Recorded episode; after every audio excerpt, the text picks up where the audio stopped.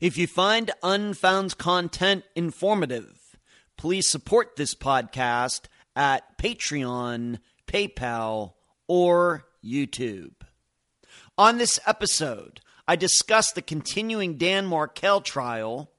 I go over the outrageous story from the Delphi murders. I detail how a Rolls Royce was found. And I cover a bunch of other stuff, including questions from the listeners. I'm Ed Dunsel, and this is Unfound Live for October 16th, 2023.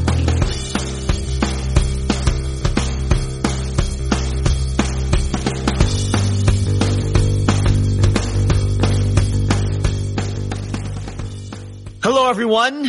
Welcome to Unfound Live for October 16th, 2023. Hope everybody's doing well out there. Hope everybody is uh, prospering. A lot has gone on since we last got together. I'm doing well. Maybe I'll tell you a little bit about that in just a moment. I see we already have uh, some people in the chat. In fact, I got in here at about, I don't know, about a quarter till, and uh, there were already people in here waiting. I just, uh, I'm so, uh, uh, I don't know, uh, privileged to know that people uh, get in here and are waiting in line in the chat for a live show uh, that doesn't start until 9 p.m. Eastern. So uh, thank you so much for all of you who uh, got in here very, very uh, early. Thank you so much. Uh, I actually got in here, like like I said, at about a quarter till, not expecting to see anybody in the chat, and there you all were. So uh, thank you. Before I go any further, I hope all of you will remember to give this live show a thumbs up. You know, I talk about it every week, and I always, always will bring it up. Please uh, give this live show a nice review if you are listening to it as a podcast on Spotify, iTunes, wherever you may be. But if you're watching here, if you're seeing my face on Monday night, uh, if you're watching on YouTube, give it a thumbs up. If you are watching on Facebook, do what you can over there. If you're not yet, uh, for example, part of the discussion group, why don't you ask uh, for permission to be let in? If you're not following uh, Unfound on Instagram or TikTok, wherever, you should be doing so. How about thinking thinking about doing that? Maybe you want to visit the website, theunfoundpodcast.com. And if you really, really, really want to support the content that we provide here at Unfound, you can hit the join button below if you're watching on YouTube to monetarily contribute. We would certainly appreciate it. Or you can go to patreon.com forward slash unfound podcast or you can do paypal.me forward slash unfound podcast. A lot of different ways that you can show your appreciation for what we've been doing here for over seven years. Hard to believe. It's crazy. I admit, totally, totally, totally 100% insane. I can remember when uh, I'd only featured like 100 disappearances and thinking about getting to 300 it just seemed so far away. And now 300 is in the rearview mirror. I just don't know where the time goes. So uh, all right let's so let's see who is in here.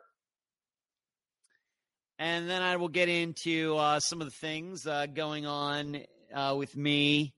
And then i have a spectacular lineup of topics uh, to cover tonight for all of you. And of course, if you'd like to ask me any questions, you want to see what's going on up inside this head of mine on any particular topic, once again, let's stay away uh, from politics and religion.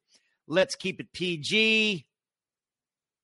I will try to answer your question as best I can. So, hello, Karen. Karen was in here really, really, really early tonight. Thank you, Karen. Joyce Rivatuzo. Hello, Joyce. What's going on? Nephew Charles, what's going on? Good to see you. Uh, Assistant Carrie, what's going on? Uh, Charlie says, perfect, pretty amazing weather this evening in Colorado. Uh, I'm sure it is, Charlie, but I'm going to guess that the Florida weather it rivals it. In fact, it's so beautiful out tonight. Behind me, although you can't see it, uh, I have my sliding uh, door open facing the Gulf, and I can hear the waves crashing out there. It's a kind of a cool night out there. Um, these are the days that you wait for when you are living in Florida, or should I say nights? So there you go. And Lisa, hello, Lisa. I'm going to answer your question tonight. Good to see you. I did not disc golf in Missouri. I've not disc golfed in that state, Joyce. So I don't know where you got that idea, but that I'd love to do that sometime. Uh, I'm not in. Uh, Lisa says, I was at the Jesse James disc golf course in Missouri. Maybe that is what Joyce is thinking of. Hello, Mark, Patty. Um, yeah, Joyce, I was not in Missouri. I played disc golf right here in the state of Florida this weekend and did not play very well. Probably would have been better off had I been in Missouri. Uh, Twinkle. Twinkle has moved, everybody. I'm glad to hear that, Twinkle. Shree, thank you for moderating tonight. Patty, is going to see Alice Cooper tomorrow. You know, a fan of Alice Cooper as a person. His music, I don't know. Um, I don't know, just a little too something for me. I don't know. But Alice Cooper is a guy, uh, fantastic. Hazel, good to see you. And Kathy, good to see you, Kathy. Charlene, I hope you're all having a great it's 2.30 at 2 a.m. here in Ireland. Wow. Thank you, Charlene. Um, wouldn't miss for anything. Good to hear. Hello, Mary and Deborah. What's going on with you? Good to see you. All right. So I mentioned my disc golf. Uh, played some really, really not good disc golf this weekend. I don't know what was going on. Um, uh, played really well for spurts here and there, but then just on Saturday, I played down in Sarasota. And on Sunday, played down at Maximo right here in St. Petersburg, Florida. And in each uh, situation, had a long string of baskets where I played really well.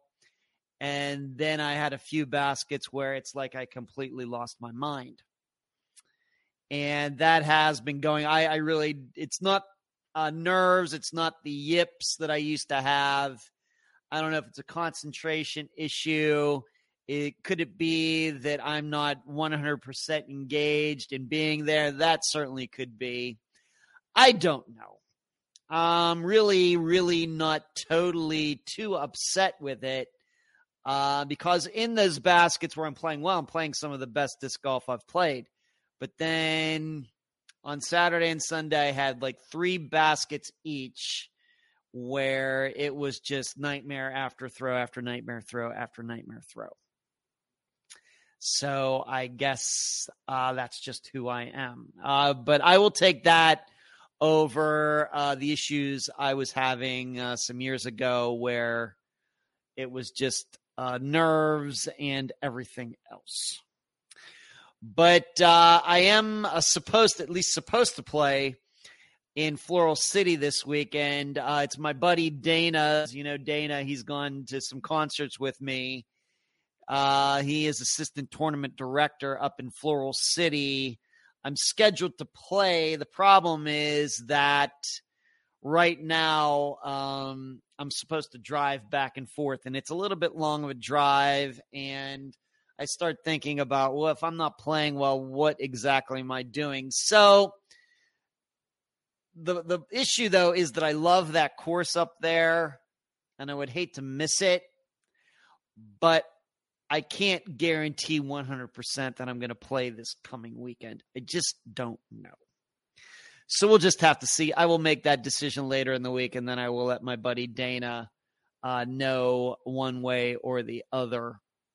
But yeah, this past weekend, weather was beautiful. It was great. It was beautiful. I was up early yesterday morning, teed off at like 7:40 in the morning. Perfect uh, conditions to play, and um, well, the conditions were better than my play. So there you go.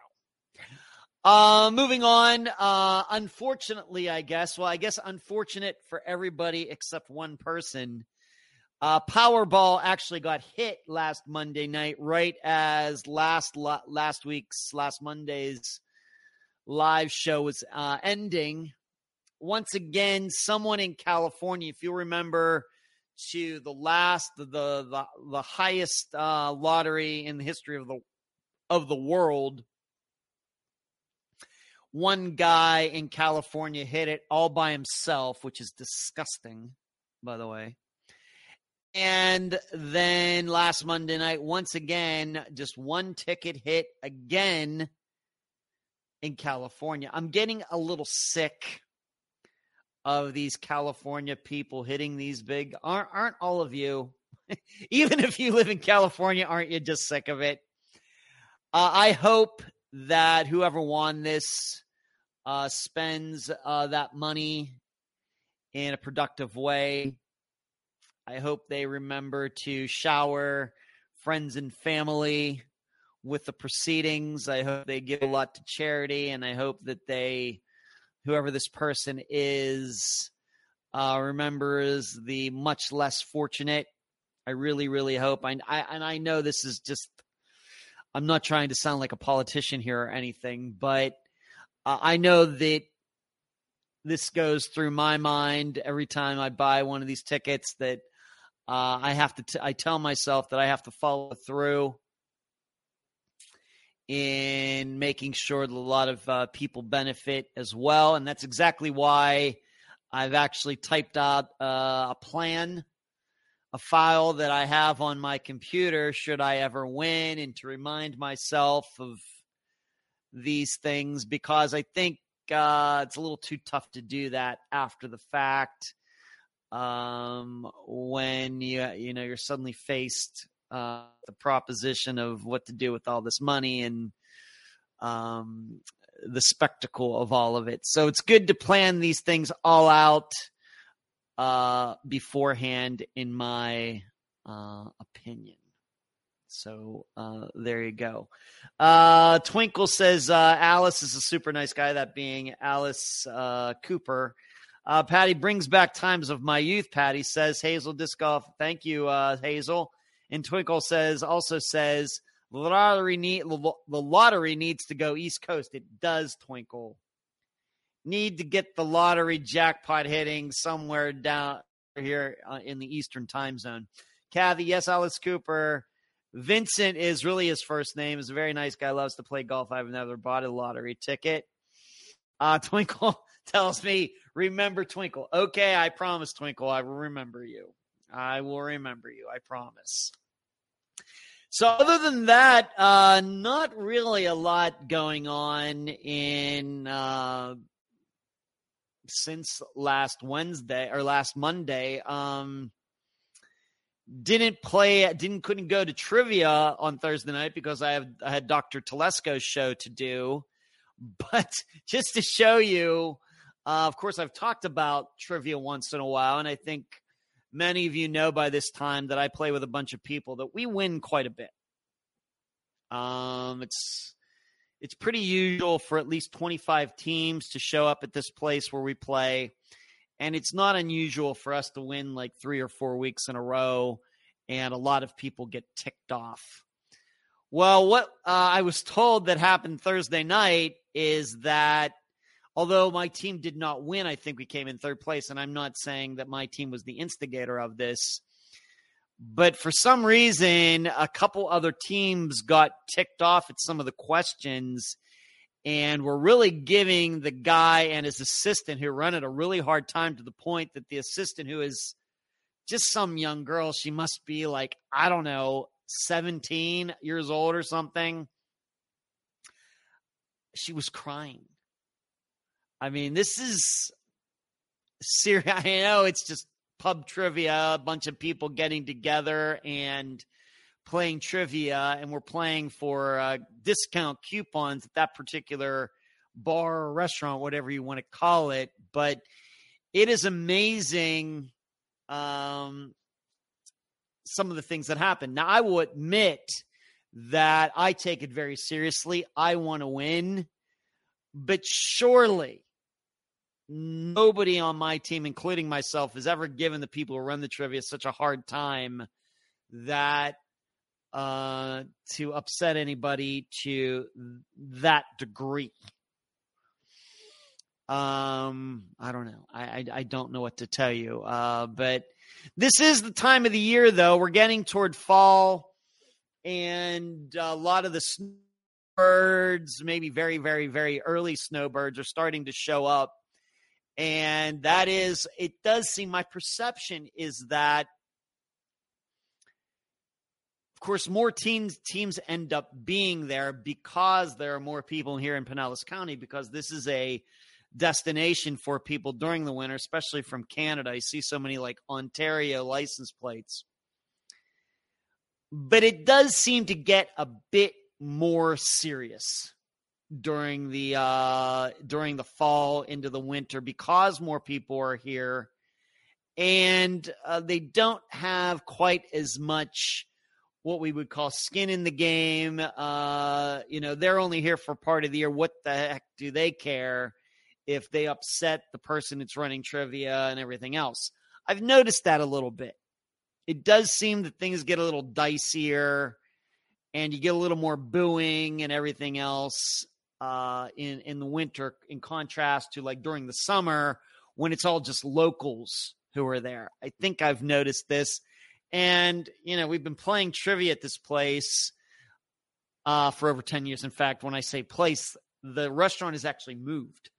They were at one location when I first moved here in 2011, and then it must have been in around 2015, maybe, that they went to a, a new location, which is where they are now. And we followed from one place to the other. And uh, we've been doing a lot of winning over those years. And I will tell you that my team has been booed. Uh, people have come up to us and accused us, uh, us of cheating, uh, all sorts of things. And it does seem to be worse when the snowbirds are here. It does, does seems to be that way. But I wasn't there Thursday night. I will be there this Thursday night. And uh, I really do look forward to it every week. Uh, getting together with my brother and his wife and the rest of the people. And it's, uh, I do love to win. I really love winning. So uh Shri says, "Oh my God!" In response to the, uh I guess to the trivia uh, part about the girl crying. Hello, Charlotte. What's going on with you, Charlotte? Good to see you. And Hazel says, "Eek." And uh, Mark and Indy's no excuse for someone to be so mean as to make a young girl cry that's just trying to do her job. I know, I know, Mark, but don't know what to tell you. Um, you know, I, I would admit that my team has been the, uh, even though we've won more than easily more than any person or group has showed up there over the last 10 years. I mean, it's not even close. Um, we've, uh, you know, we've lost uh, due to questions being weird, and we've certainly lost to people cheating and everything else, surely. And never have any of us gotten to the point uh, like what seems happened on this past Thursday night. I don't know. Uh, Charlotte says such childish behavior. Yeah,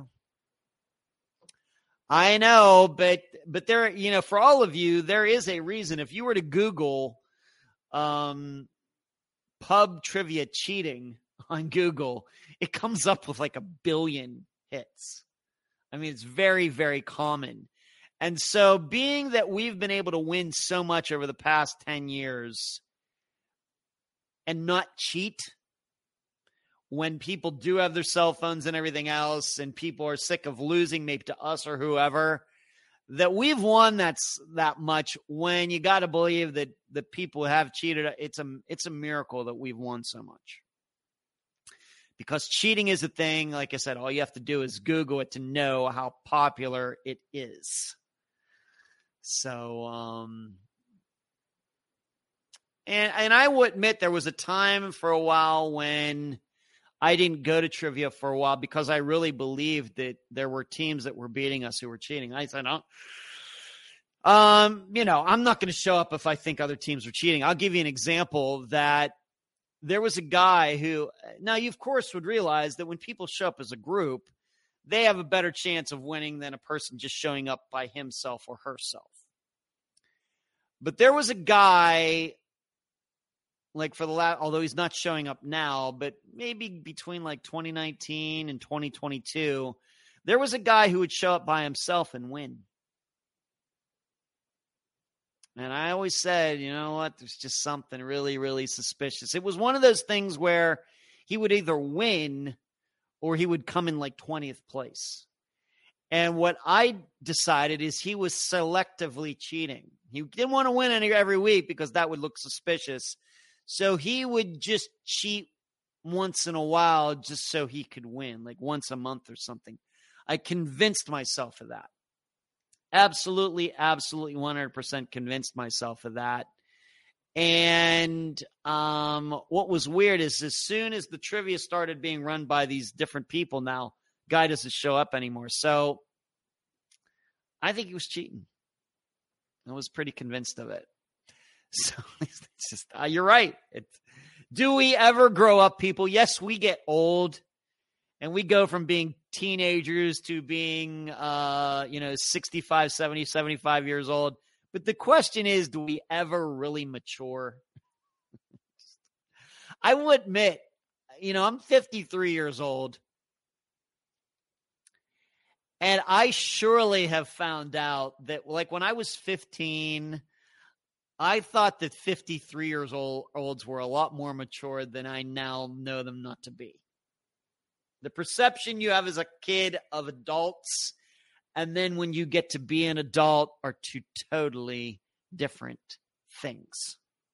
It's amazing. It's all the pettiness and jealousy and arrogance and everything. It just follows us throughout our entire lives.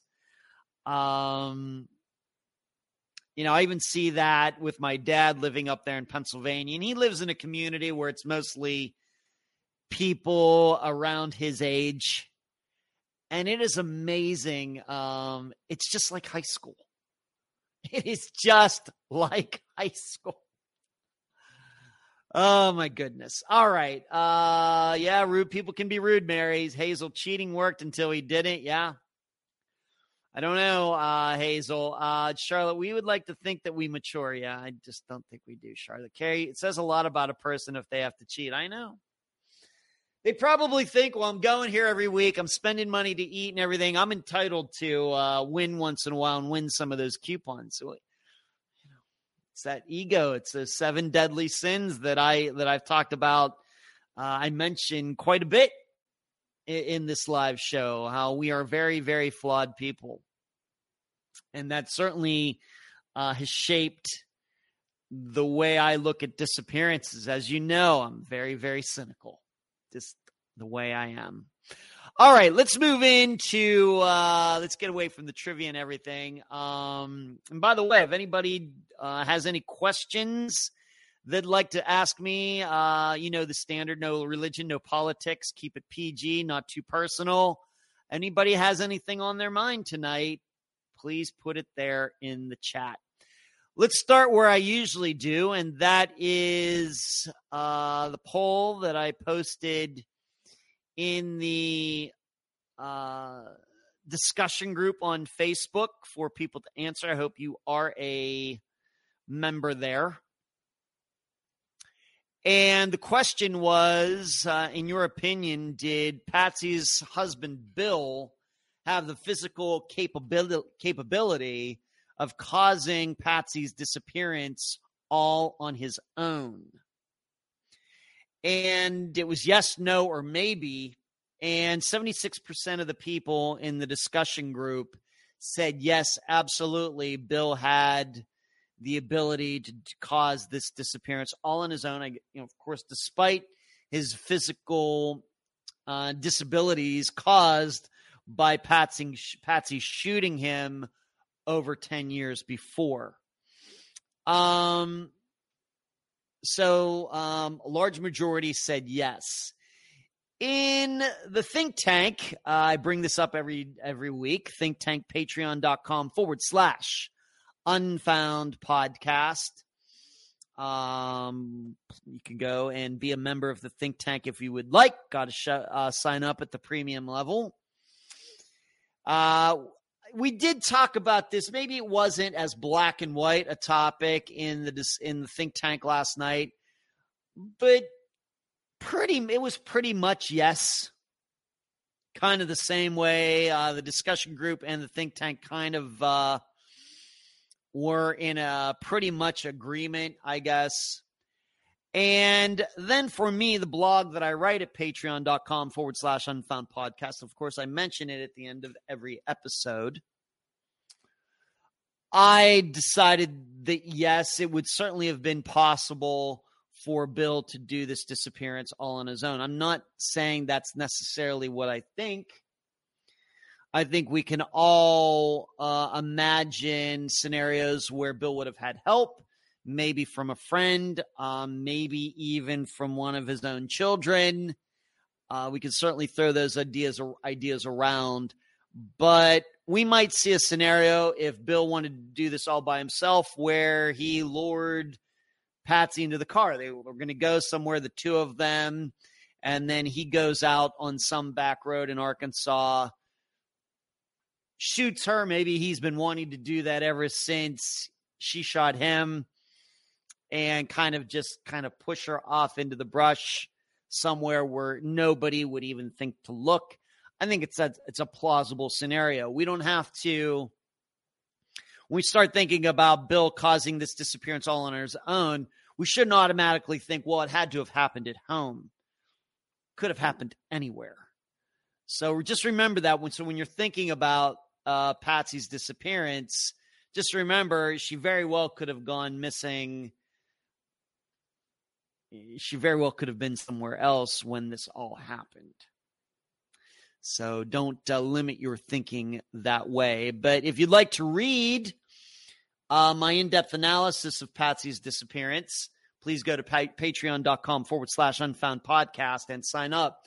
One of the other uh, topics that I cover in the blog for Patsy's disappearance, as you would probably expect, is just this whole thing about Dave being by himself and these other uh, children of Patsy not taking part at all, and my insight into that because this is common. It just really got exposed with Patsy's dif- disappearance because Dave can talk about it in such uh, stark terms. Um, but I want I want to keep telling all, you all of this. This is not unusual. And so I try to do my best analysis of why this is. And there you know, and there are a lot of different reasons. There isn't necessarily one depends on the disappearance, depends what's going on in the family, a lot of different um scenarios, a lot of different family dynamics at play, but this is not unusual. Um, so just keep that in mind, even though it very well may be that this topic doesn't get covered again, maybe for a year. It's just hard for me to say. I don't know what disappearances we're going to be covering over the next year. But if we don't talk about this again, if it's not mentioned in an episode again for a while, do not think that that means that behind the scenes that I haven't talked to the guest about it. But uh, I continue to, I generally, uh, until now, sh- have shied away from that topic because I'm not here to cause problems for these guests. I don't want to put them on the spot for something like this because they are the ones who have to live with it, not me. I don't know any of these other people. I don't have to see them at Christmas or a family get together or at a wedding or at a funeral or anything else. So it's really up to the guests where they, they really want to talk it about it. And Dave was more than willing to do so. So that's what we did. So keep that in mind. Hello, Les Ann. Uh, good to see you. Um, or Leanne. I'm sorry, Les Ann. Leanne, man, are my eyes going?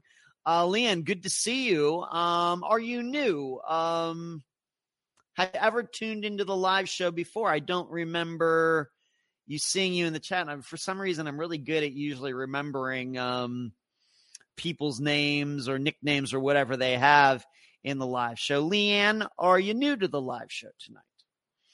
Or maybe you're a former guest. A lot of former guests uh, recently have been uh, tuning in, uh, which we um, like. And Hazel uh, is waving at, at Leanne. Okay. Good to see you, Leanne. Thanks for tuning in.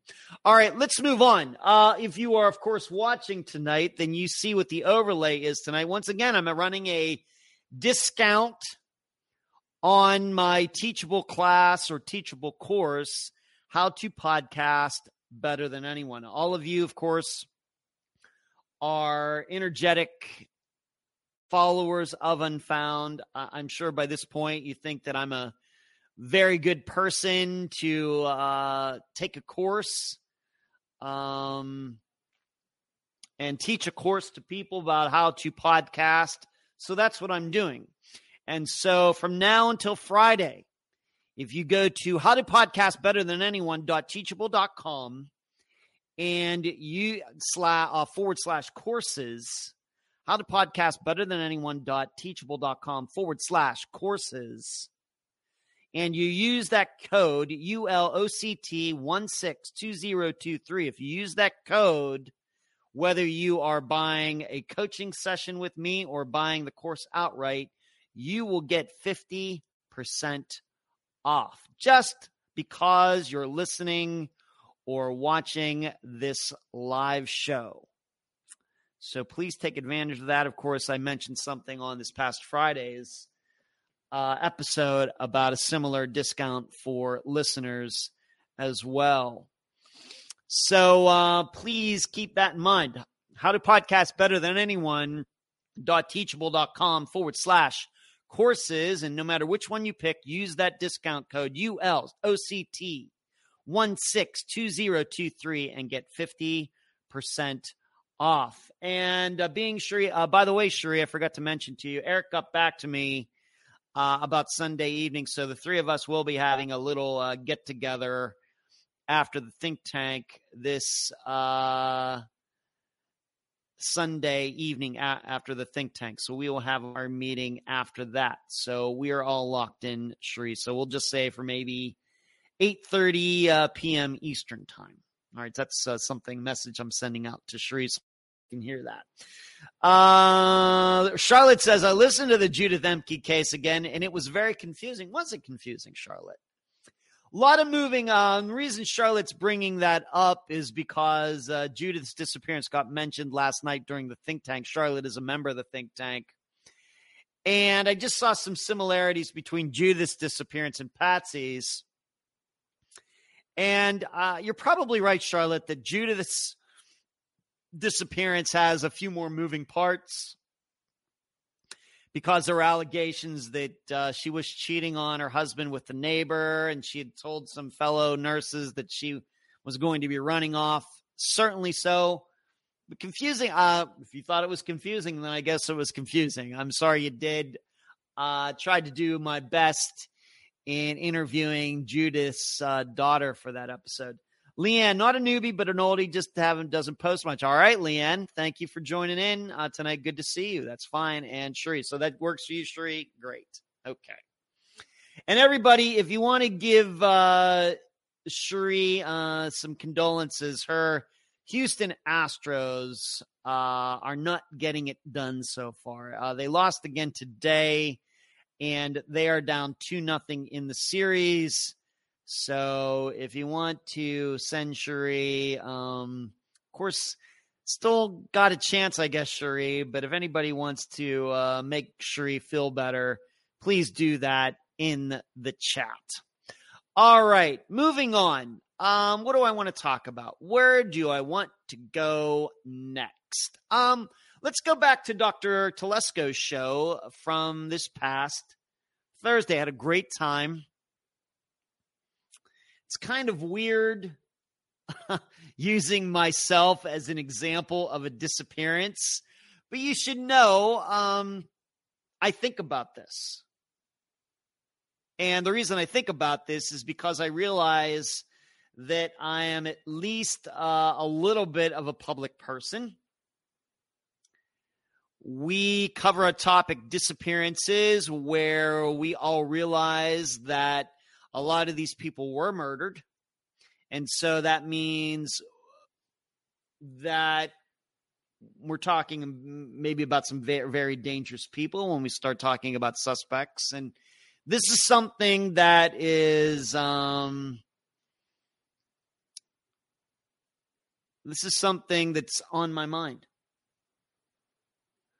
And so maybe it was a little weird, but it's not unusual for for me to think about myself in those terms.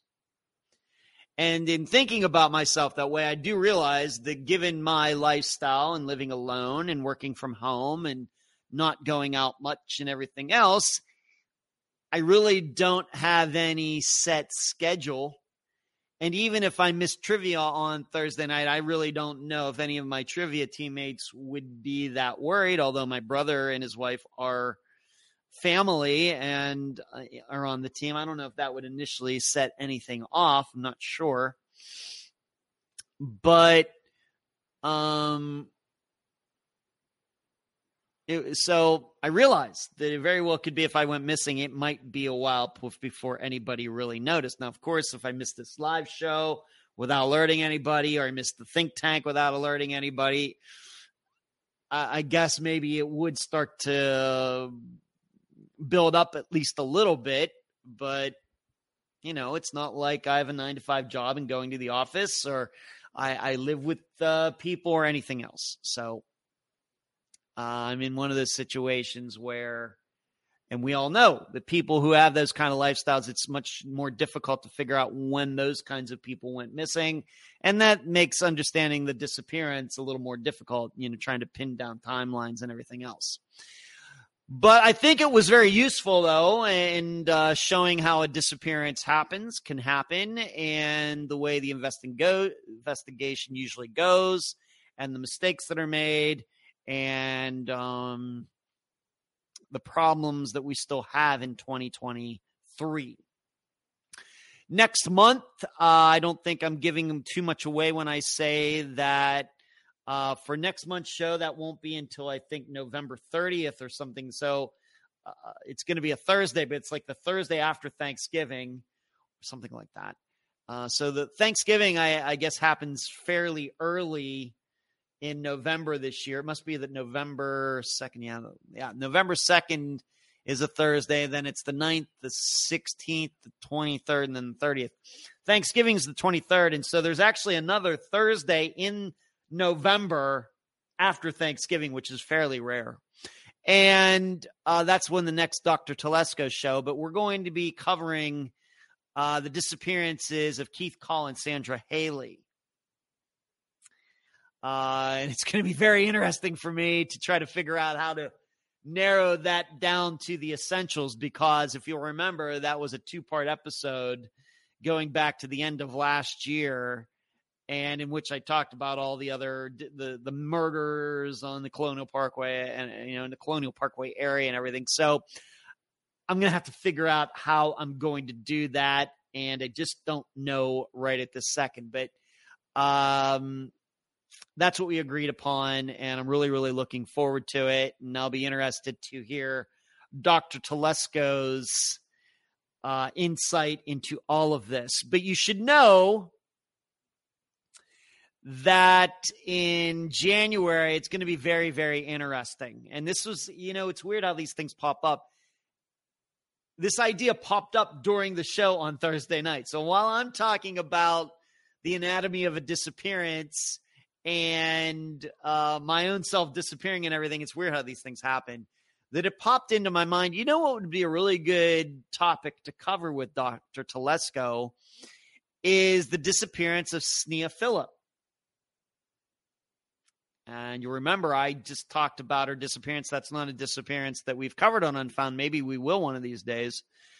But she went missing on September 11th of 2001.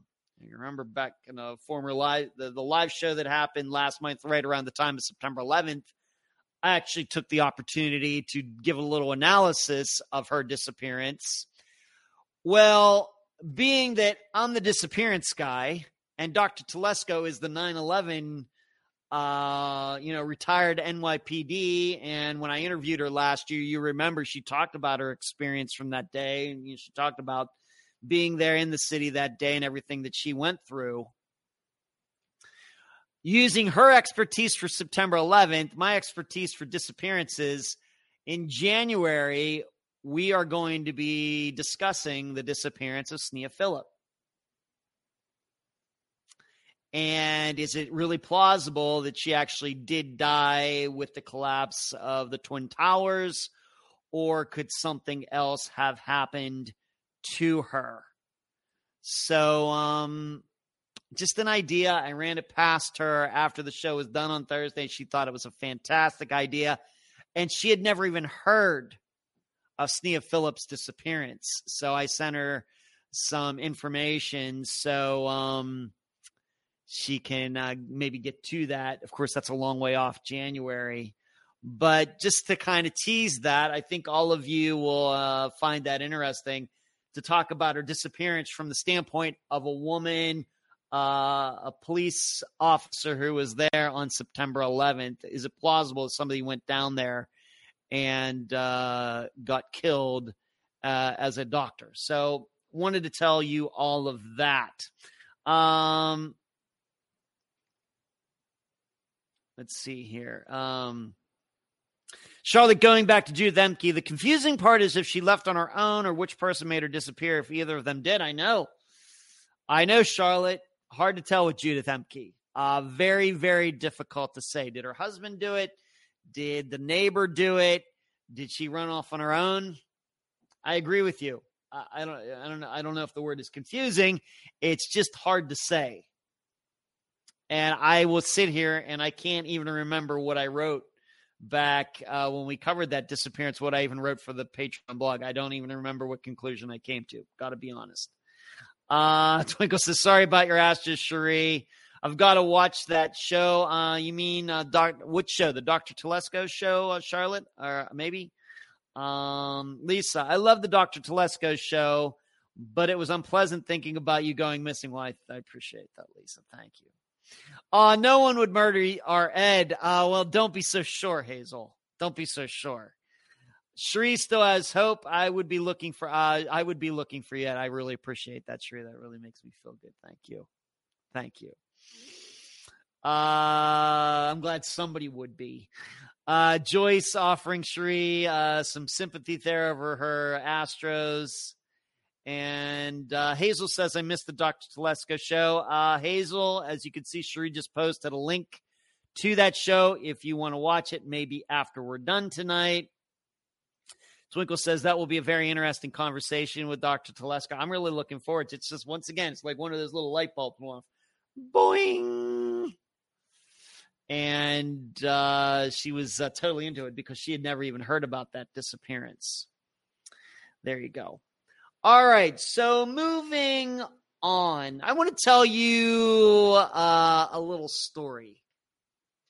And I can't reveal what disappearance it is. I can't reveal what guest it is. But uh, this is uh, was it within the past week? I don't know if it was within the past week, but maybe within the past couple of weeks.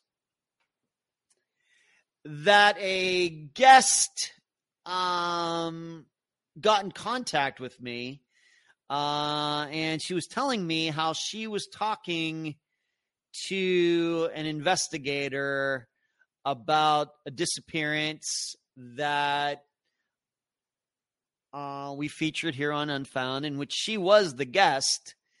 And she wanted to relay to me this conversation that she had with this investigator. And I eventually, um, the, the, to really boil this down, the, the conversation was really, really strange. Uh, this is a disappearance where it's not clear what happened. It very well could be foul play. It very well could be that this person walked off. Um, really don't have a very good feel for what overall the public, you know, thinks. This is a disappearance that certainly could lend itself to murder, but it could also lend itself, once again, to this person just walking off and being in a condition that uh, caused this person to commit suicide or overdose or something like that. I don't want to give too much away once again uh, because I want to keep this all very general. But this guest got in contact with uh, an investigator who was certainly not on the case when this disappearance happened because this disappearance happened a while ago. Hey, Marty's here, everybody. The party can be- begin because Marty's here. Good to see you, Marty. And this investigator was just, you know, and I don't believe that this guest had ever talked to this investigator before. And this conversation wasn't even on the phone, it was over email. And this person who works for this particular police department was just going on and on about how, oh oh yeah that person oh yeah that person was murdered. Oh yeah we're all over it. Oh yeah we we know what happened. We just can't prove it. Uh keeping in mind surely this investigator did not know this guest at all and here this police officer is just going on and on um you know, about how, oh, yeah, yeah, we know what happened. We just can't prove it. And the funny thing is that as I'm talking to this guest over Messenger, this guest is also has continuing to have this email. So she's kind of relaying to me what this police officer is saying to her. And it was so weird.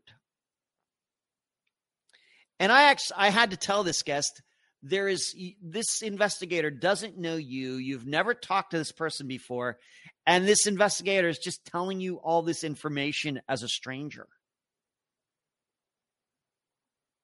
She said, "Yeah, I don't know."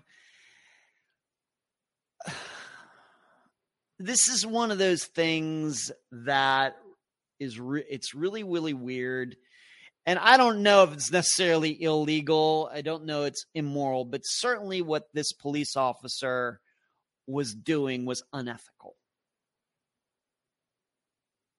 And you know, it's just one of those one of those one more of those reasons that I'm reminded why I don't reach out to police officers because it became clear to me after a while she kept relaying to me what this police officer was saying. I finally had to say to this guest, you know that this is just a put on or something. You know that this, and I think that she was a little dejected to hear this. But I think then what uh, maybe brought her back to reality because really this investigator was saying everything that this guest wanted to hear. This guest has a particular idea about what happened, and this investigator was saying exactly that. And at some point, I just had to tell her, you know that this isn't real. This this person is putting you on. And I think she doubted me a little bit, but then her husband got involved in the conversation and she, he ended up telling her the same thing I was telling her. And then that kind of was like, Oh, yeah, you're probably right. Now, this is horrible. You know, I'm not going to tell you the disappearance. I'm not going to tell you the guest. I'm not even going to tell you the location of the police department because I think that might give it away. But I, as I was telling this guest, I was telling her the official position of this police department is that they don't know what happened to this missing person. They've investigated it. They've looked into this. They've looked into that. They just don't know. And then just out of the blue, some person that you reach through emails just going to say the exact opposite. Oh, yeah, we know exactly what happened. We just can't prove it. And you wonder why I don't try to contact the police. Um, because you never know who you're, you know, what person you're going to run into in that department. and th- this is something that I continue to say that law enforcement does not, and, and, and, you know, and I get it. I absolutely understand. You, you know me that I have a very cynical opinion of much of the true crime community. I just do. Um, and we've learned, you know, unfortunately, and you know, I'm part of the community. What are you going to do? But we've earned this reputation of being sensationalists and rumor mongers and everything else. We've earned it. That is not something that's been put upon us, even though I don't do that. But I can't separate myself from part of the profession that I'm in. And I'm not surprised by this at all. Now, granted, this guest is not a blogger. This guest is not a uh, a podcast host, but I think that it shows you the disdain that really I think too many police departments have for the public in trying to help them solve disappearances. Um, just to give you uh, an example, you know, I personally believe, you know that I believe this. There are a lot of great people in the private sector who are accountants and engineers, any profession you want to name outside of law enforcement, who I think can be helpful. I mean, I talk to those people every Sunday evening in the think tank, for example. All those people in that in that think tank, either they're retired or they have totally different professions outside of law enforcement. And I know that all of them could be very, very helpful in giving, you know, with their experience now from the talks that we have there in in really educating investigators who do not have experience with disappearances. I believe that but certainly law enforcement doesn't. This is no different. Uh, you know, to give you an example outside of true crime and murders and disappearances. If you are a a person who, you know, if you're a young person that can run uh, the 100 meters in 10 seconds flat, eventually somebody's going to discover you Somebody's going to discover you at a track meet or at your high school or or something. You're going to get clocked running like that and coaches are going to come calling uh, universities are going to come calling, sports agents are going to come calling, sponsors are going to come calling because that's the kind of people they're looking for. They want to find that new hot track track and field athlete. Okay certainly. If you are, uh, you know, if you have a child who's in eighth grade that can already dunk a basketball, eventually some college basketball team or the NBA is going to find your son or daughter. Okay, eventually, because that's they're in their business. If you are some whiz with uh, engineering or math or physics or whatever, guess what? MIT or some, you know, excellent engineering school, you know what? They're going to track you down too because they're in the business of they want the best and brightest to come to their schools. The problem we have is when it comes to law enforcement, they aren't looking for any help at all. They already think they know everything. And this is one of those few professions in the world that is like that. Okay. If you are, if you have a child who is a chess whiz, you go into the local park or the local chess club, and this kid is beating grandmasters and everything. Eventually, the chess community, the chess world is going to find your son or daughter and want that son or daughter to be part of it. But that is not the situation we have in law enforcement. And this example that this guest has is a perfect example of it. And I'm telling you, I don't want to say who this guest is. I don't want to tell you the disappearance or location is, but I'm telling you that this guest, I, I hold this guest in very, very high regard. And to think that she would be treated like this is horrible. Is horrible. And because, in my opinion, as you probably, as you already know, I think law enforcement does need help when it comes to disappearances. They don't know what they're doing, but their egos just will not let go.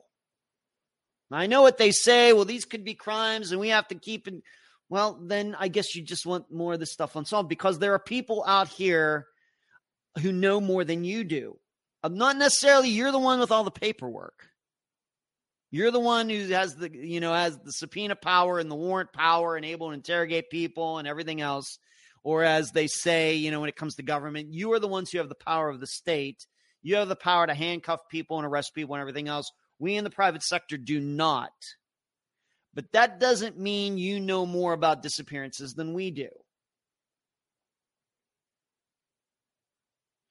But they're just not looking for people like that. They don't want to be bothered. And it's disgusting. It's disgusting. I mean, how would we feel about other sectors of an economy or a country where we found out that football teams aren't looking for the best players? They already think they have all the best players. How would we, you know, what would we think about that? you know, you probably will stop rooting for that team or, or whatever else. And probably that team wouldn't be lo- winning a lot of games because they're not looking for good players. This is what's going on in law enforcement now. Because I really do believe, I continue to believe it more and more. I do this. And yes, that includes myself, but I could include a lot of people. I could include a lot of guests who have been on, on Unfound who I think could help their local law enforcement understand disappearances better. In the think tank, we might put John Lorden and some select few other uh, show hosts, podcast hosts in that category. I wouldn't put very many there, but a few. Surely a few. You know, we might put Anthony, the crime blogger, 1983.blogspot.com. We might put Heather Grotman in this category, in that category of people outside of law enforcement who certainly could be involved looking over files and giving law enforcement new eyes because these people have experience in looking at a ton of disappearances and analyzing them. Don't, they don't have anything to do with that. So this, uh, and I've had this idea for a while. It's kind of just been percolating. I have a lot of ideas percolating up in this head of mine, but it certainly came to my mind um, when I was talking to this guest within the la- like the last couple weeks, and I was like, you know, I can more than ever. I am certainly right on that topic. I am certainly correct. They really just don't respect us at all. Not at all. Not at all. They think they got it all figured out. It's I, so um let me see what uh everybody is saying here. Uh Carrie says at least the guest can get a call back. Yeah, so well technically with email, I, I guess, but trust me, she would have been better off had the you know they they not respond at all Carrie, but I, I get your point, certainly. Uh, and once again, I think what Carrie is saying though is correct. One of the reasons they don't get back to people is they just don't respect them. They just don't. Um, isn't probably any more than they would release in a FOIA. Yeah, well, we know how FOIA unsuccessful FOIAs can be. I mean, certainly the one for Jennifer Perry is an exception uh, to the rule, at least in my experience. Or the officer's blowing a lot of smoke. Certainly, this particular officer was blowing a lot of smoke, Carrie. Certainly. Just to see if the guest knew anything. Yep. It's, it's, I hate it.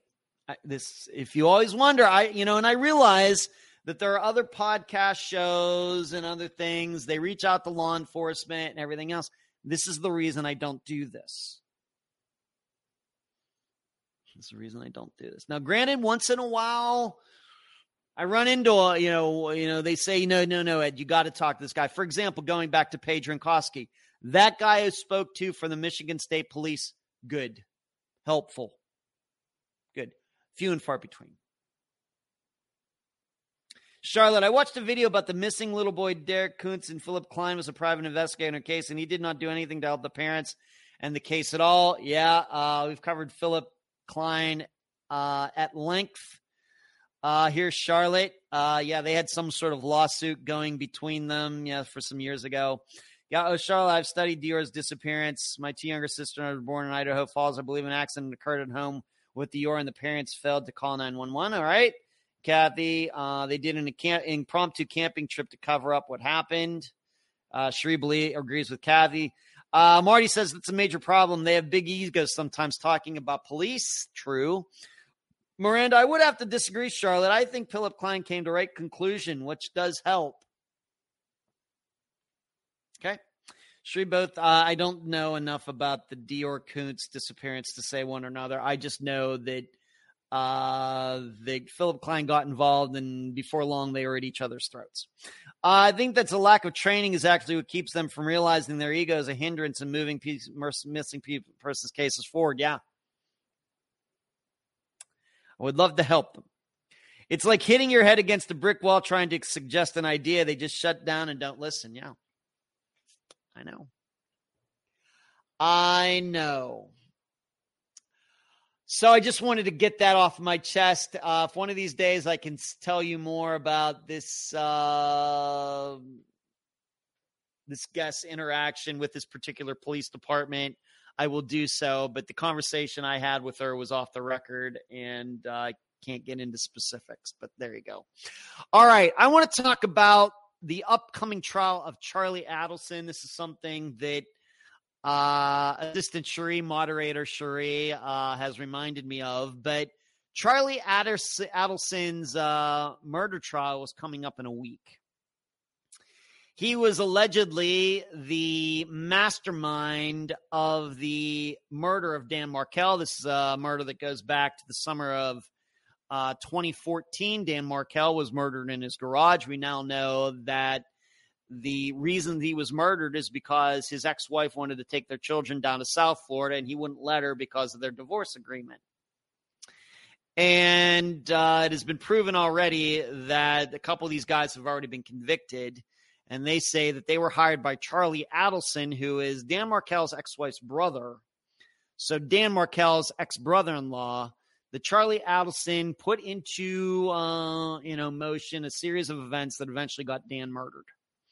So that trial is coming up. So I want to read a little bit to you. And I, I have to tell you, of course, this was a few years before Unfound got started. When this happened, man, I just followed anything that I could on the murder of Dan Markel simply because it was so unusual. That he was on the phone when he was murdered. He said somebody was in his driveway. He pulls into his uh, garage and he is murdered actually through his garage. He's actually shot through the driver's side window. And so the person he was talking to actually heard the shots. Unbelievable. So a high profile start trial starts later this month in Tallahassee. Uh, opening statements begin October 23rd in the Charlie Adelson murder trial. He's accused of orchestrating the murder of Florida State University law professor Dan Markel, who was shot in his Benton Hills garage in the summer of 2014. Prosecutors say Charlie Adelson's sister was engrossed in a nasty custody, custody battle with Markel. And Adelson, a dentist, Watch out for those dentists. Hired a hitman, another party to pass money and information. Three people have been convicted so far. They are hitmen Sigfredo Garcia and Luis Rivera, and Katherine Magbanua, who acted as a go between among the participants. Now, prosecutors have subpoenaed Adelson's parents, Donna and Harvey, for questioning. They skipped the first appointment. So, Leon Circuit, uh, Leon County Circuit Judge Stephen Everett says if the Adelsons don't appear for an interview on October 17th, that's tomorrow, they could face contempt of court charges. So, the big question has always been when did everybody know and when did they know it? Going back to uh, the Watergate, when did Richard, Richard Nixon know? What did he know and when did he know it? And so far, uh, all of the allegations and charges have been li- limited to, at least in the Adelson family, to Charlie Adelson himself. But as you would imagine, there is a large contingent out there that believes that before Dan was murdered that other eh, people in the Adelson family, the parents of the ex wife, and even the ex wife herself knew that something was going to happen. And in fact, maybe even they themselves put it in motion. And Charlie now is kind of being the fall guy for all of this because, of course, he's going to trial. He's saying he had nothing to do with it. I don't know what exactly his defense is going to be but he is the only person in the Adelson family who has been charged. But it seems, given that these uh, subpoenas have been served and the parents didn't show up, that maybe it could be that the prosecution wants to go a little further with this. And of course, skipping or missing or skipping, however you want to put it, this first appointment that they were supposed to have, I don't think uh, is a good look. I don't think. Now, what do I think? As I, when Cherie brought this up to me a few days ago, and she sent me some very helpful videos uh, on YouTube, in fact, showing like the closing or, or arguments of one of the trials of one of the guys who was convicted. Um, what sticks out to me is that when Dan was murdered, his ex wife didn't say anything. She didn't go to the police.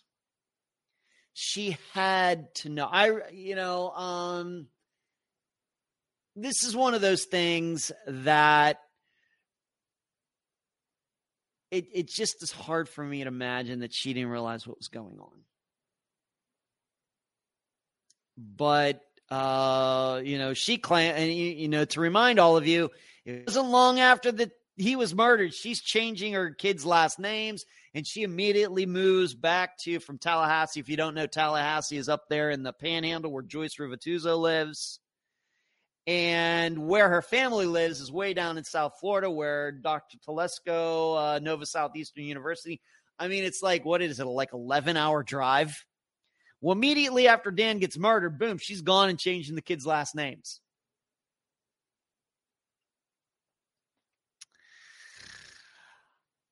That to me is uh, is enough to know that she suspected somebody did something for her.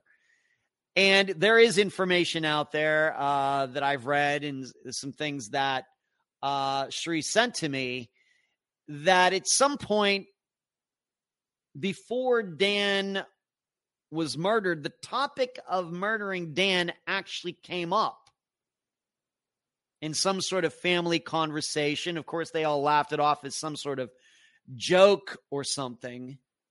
You know, wouldn't be just nice if somebody murdered him. So like something like that. And then he is murdered and he is shot in his house or in his garage, and it is surely murder. He didn't commit suicide. She had to know, but she never went to the police. That's enough for me to think that she knew something was up and she wasn't willing to go to the police. She didn't even go to the police and say, you know what? I have to tell you something. Now, I know it's family. I get it. I get it's family, very difficult to do something like this. But I think a good person would do that. But I got to tell you, and what I've learned about the Adelson family, um, not good people. I really uh, obviously it sounds like they've done very well from themselves and whatever businesses they've been in everything. They are not very good people uh, at all. So, do I think, you know, in the way uh, as it was presented in one of those trials, that the way the ex wife's mother talked about, of course, Dan was Jewish and some of the things and everything else, not, not very nice. And I realized that divorces can get nasty and all sorts of allegations get thrown around and we know that it's very commonplace these days for people to you know trying to win custody by you know throwing out allegations of sexual abuse and and everything else like that. And this divorce between Dan and his ex-wife was was nasty because one of the main pick you know things was that she wanted to be able to move back down to South Florida family and she wanted to take the kids and he didn't want to do that because he was working in Florida State. He doesn't want to have to go down there to get his kids and everything else. And he actually won in court and that's what set all of this off.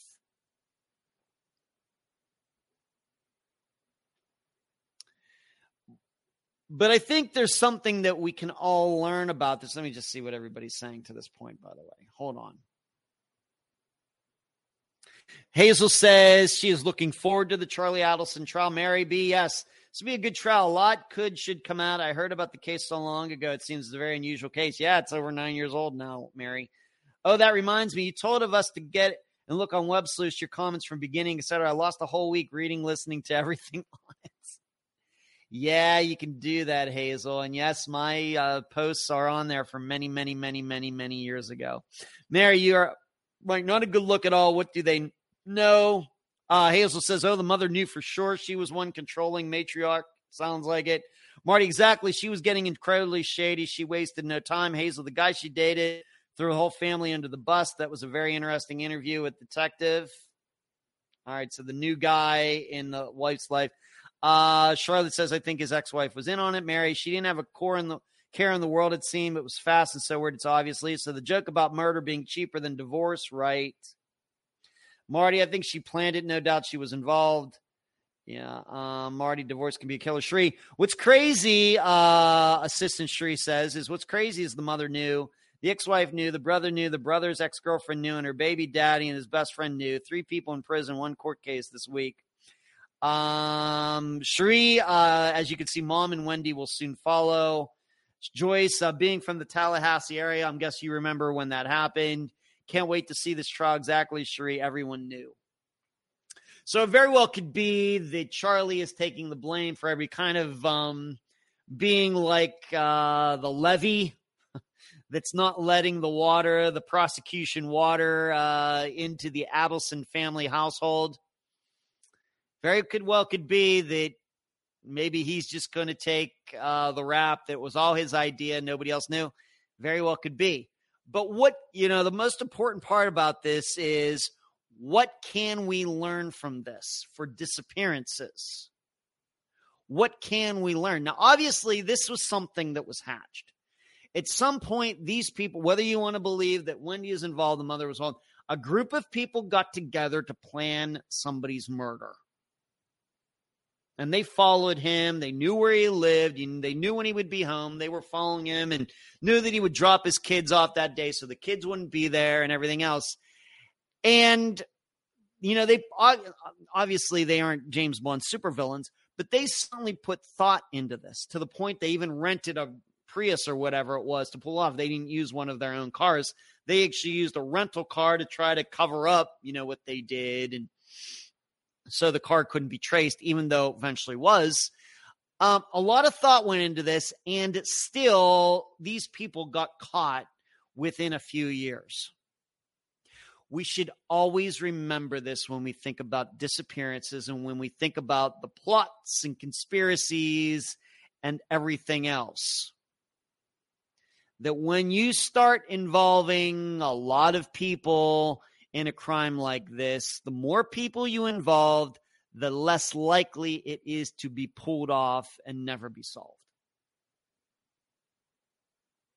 And this is why I continue to urge all of you when you come up with your own theories, when you hear listen to an unfound episode and after you're done you're you know kind of thinking about all of this you need to try to keep it as simple as possible. That doesn't mean that more than one person can't be involved. But you need to think it in the simplest terms that cover the facts that are known. You know, this is one of the, you know, even I suppose when it comes to maybe just one suspect, you can get into theories and uh, that, that that certainly also can become too uh, complex. Maybe we might think about like Maura Murray's disappearance and thinking that the bus driver did or something. These disappearances, uh, they get so complex. It's best to keep things simple because Dan Markel's disappear or murder, which was certainly thought out for a while, and these people were certainly motivated to get this done, they still got caught.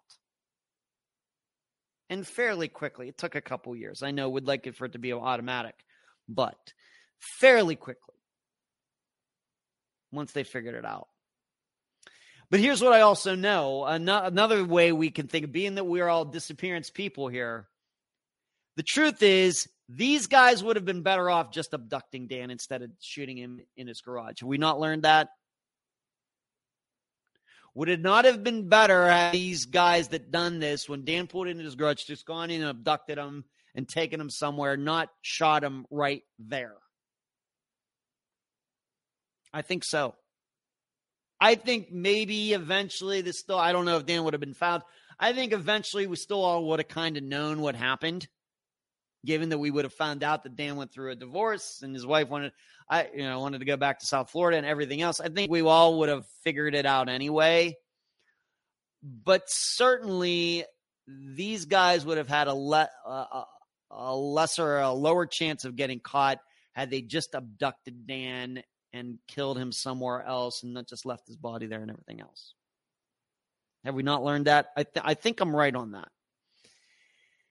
And um, this also shows when we're thinking about disappearances, this also shows the lengths to which families will cover for other family members. This is something that um kind of came up in the uh you know, I suppose we could even think about the murder of Jonelle Matthews, where the guy across the street, Norris Drake, his alibi is provided by his wife and sister. They may absolutely be telling the truth, but because they're the sister and the mother, you know, you might want to look into that a little bit more. Very well may be that Steve Pankey killed Jonelle Matthews. And by the way, I am sending uh, Steve another letter tomorrow. Uh, it's a doozy. I can't get into it right now. But um, family members will cover for other family members. And it very well may be that this Charlie Adelson guy goes to jail and the rest of his family is never charged, even though there is at least circumstantial evidence that other people knew the mother, the ex wife, whoever else. So when it in the future, when we cover more disappearances where it may very well may be that a family member is giving an alibi for a suspect who, who seems responsible for the disappearance, it's like having no al- we should look at it as having no alibi at all. It's uh you know blood is very very very very thick. It really really is. Um and in addition maybe one last thought on all this. I got to be honest i don't see the adelsons as being unusual um, uh, you know, a lot, there are a lot of, you know, a lot of people have gone through divorces out there. And I'm sure there have been people out there that at least one point or another said, you know, I wish I could kill this person. The pain this person is causing me, or there's a parent who has a son or daughter that's getting divorced, and they're thinking, man, I wish I could just do this and this and this and this. This is not unusual if the Adel this you know the if the Adelson family as a whole wanted Dan Markel to be dead, I, I, easy for me to talk. I've never been married or anything. It's very easy to imagine that the, that in that way they aren't unusual compared to many other families that have been through the same thing. The difference is, of course, all the most of those other families have not done something like this. But we just know when you start messing with people's lives, people's children, possessions, and all of these things, anything goes. There's that, what's that song? I think it's from a music or something. That song, Anything Goes, Anything Goes. It's the same thing. So don't, I don't want you, if you're going to be following this trial, you take an interest in it. You think that Charlie Adelson is guilty. You think the entire Adelson family is guilty. Fine by me. Always remember, though, they are not unusual. They are not rare. And maybe some of you even have ex- personal experience with this. Just remember, not unusual. Now, I'm not saying it's 50%, but it's a high enough percentage that it has to be it has to be acknowledged. Uh, let's see what everybody is uh, saying here. Um,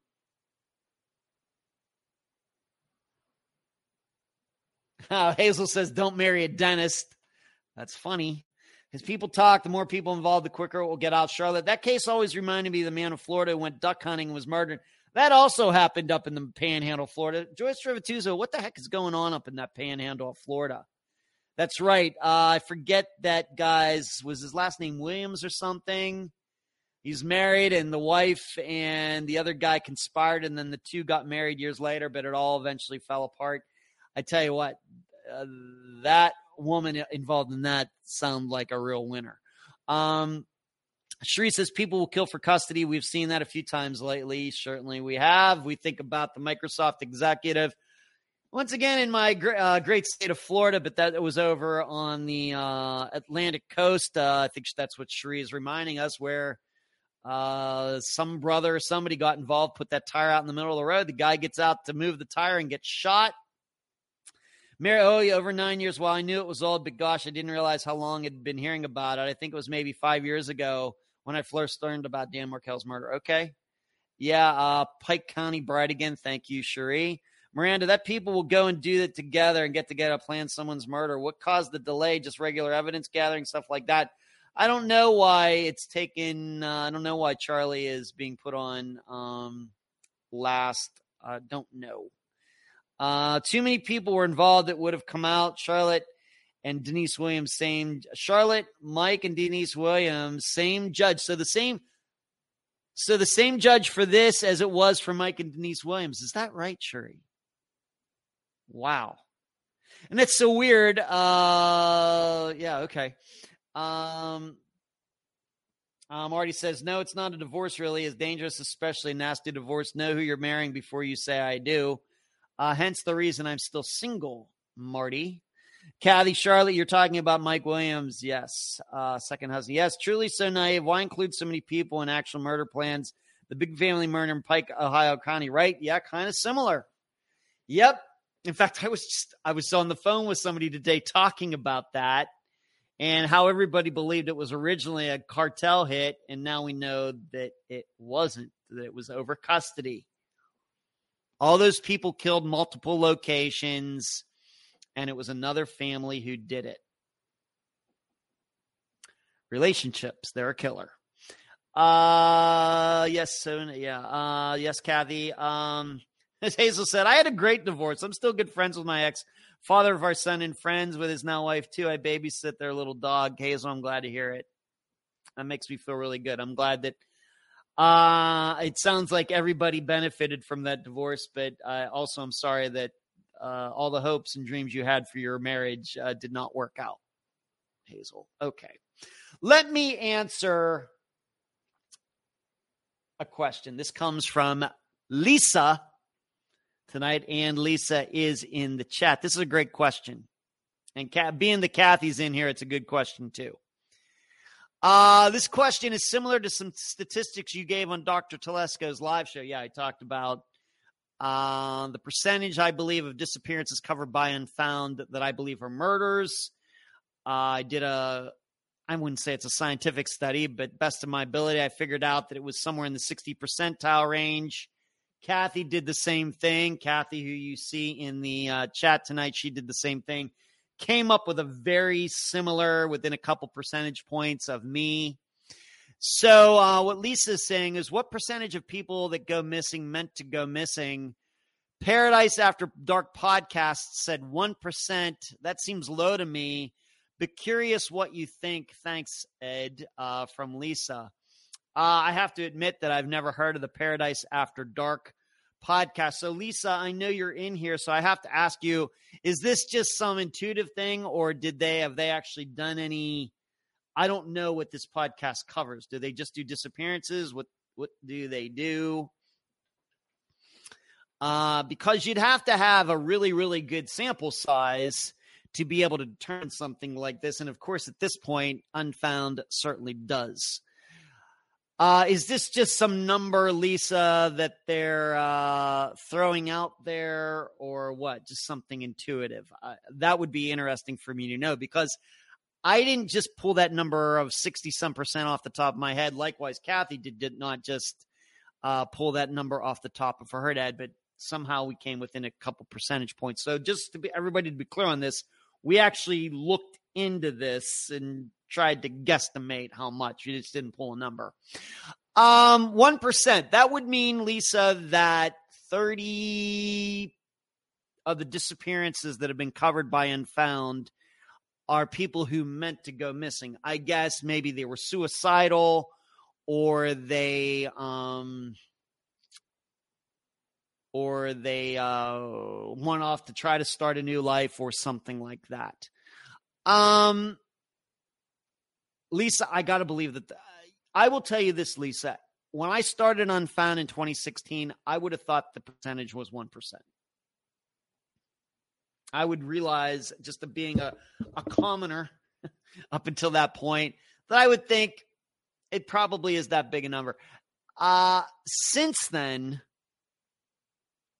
I do believe that the, the percentage is certainly higher than 1%. Uh, because, like I said, that would mean that 30 uh, of the disappearances, and I realized when Kathy and I did this. Kathy, I know, and I couldn't. I, I, know I have the file on this computer somewhere. I could not find it before. I forget what I what name I gave it. To be honest, um, I couldn't find the file, but I do know that you know, Kathy, when we did that, we were kind of breaking things down.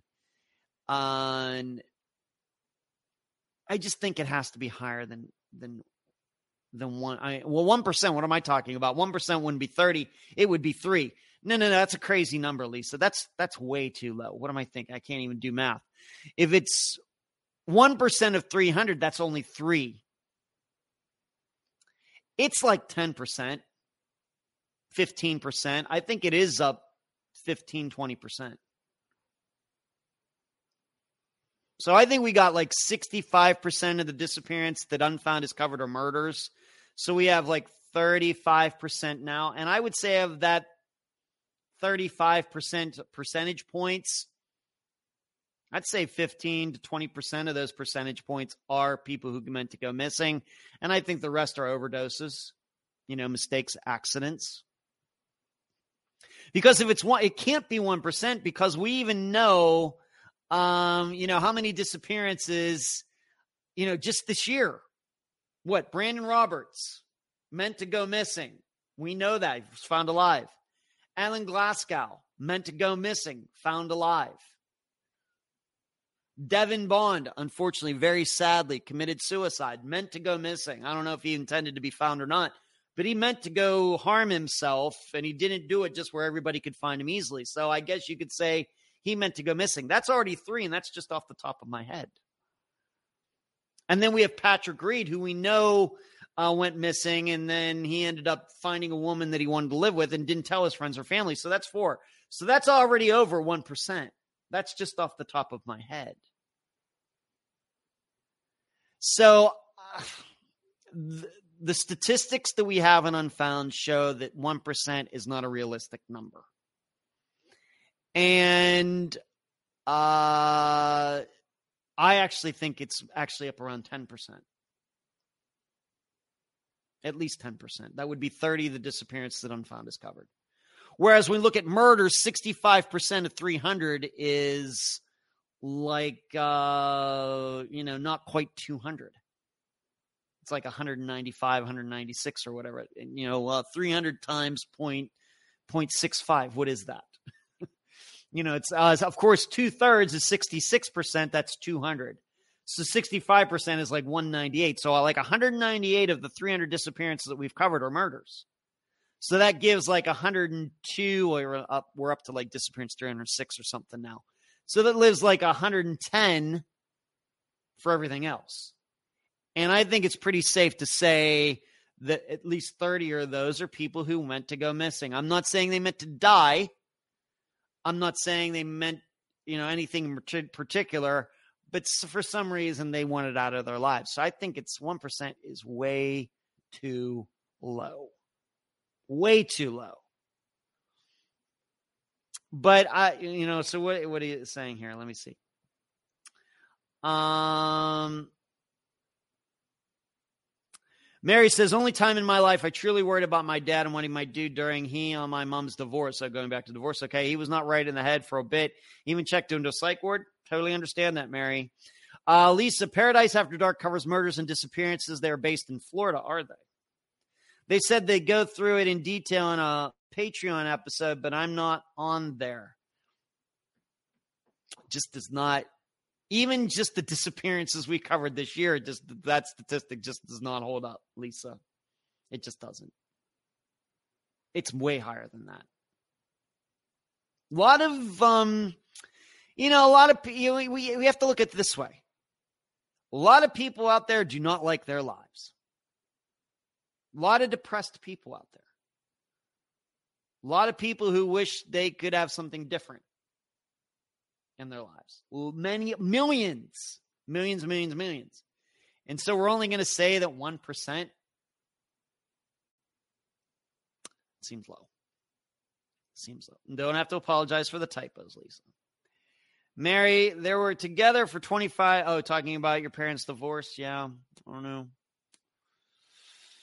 Uh, Kathy says, yes, at our percentage were very close. They were, Kathy. I just don't remember. I remember the murder percentage. I don't remember how everything else, though, broke down, Kathy. Maybe you still have that paperwork that you did somewhere.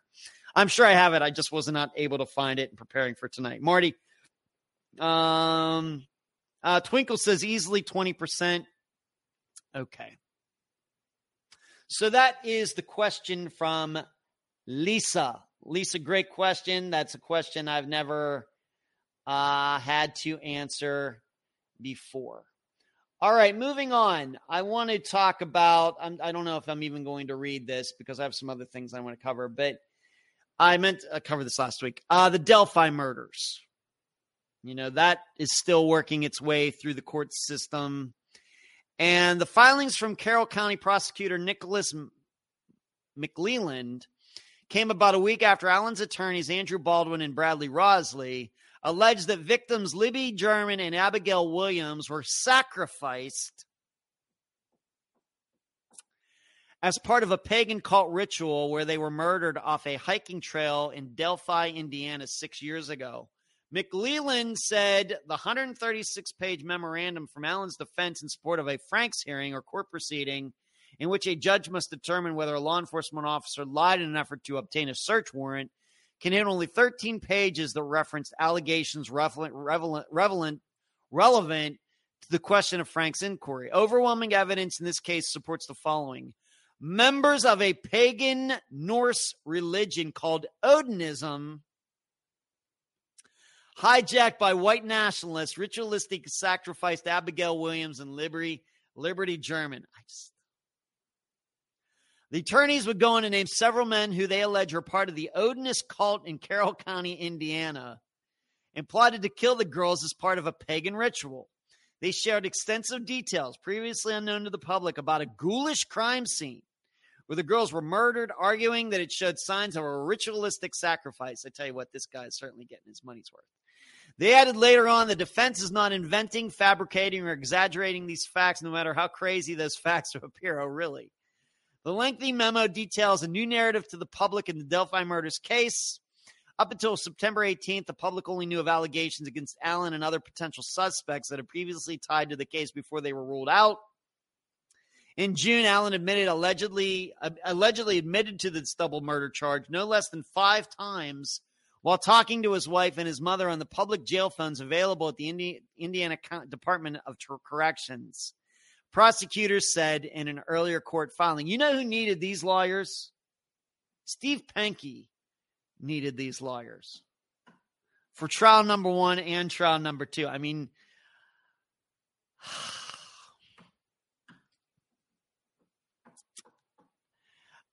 you know, uh, is this a thing? Uh, you know, I've read about it, and uh, I, have heard of Odinism before. I didn't know it was into ritualistic killings. It seemed to me, it seems to me that if this were actually something that we would hear a lot about girls like uh, these two who are being murdered and then being found and it looks like they were sacrificed. It seems to me that this would be a much more common thing than it seems to be. I don't know. You know, I, well, as you know, I am not. I know some of you have been following this day by day. I have not. But I have to believe that you think this is as much a bunch of crap that it sounds like. Um, now, but on the other hand, uh, I, I'm just going to ask all of you, and we have like 25 minutes left.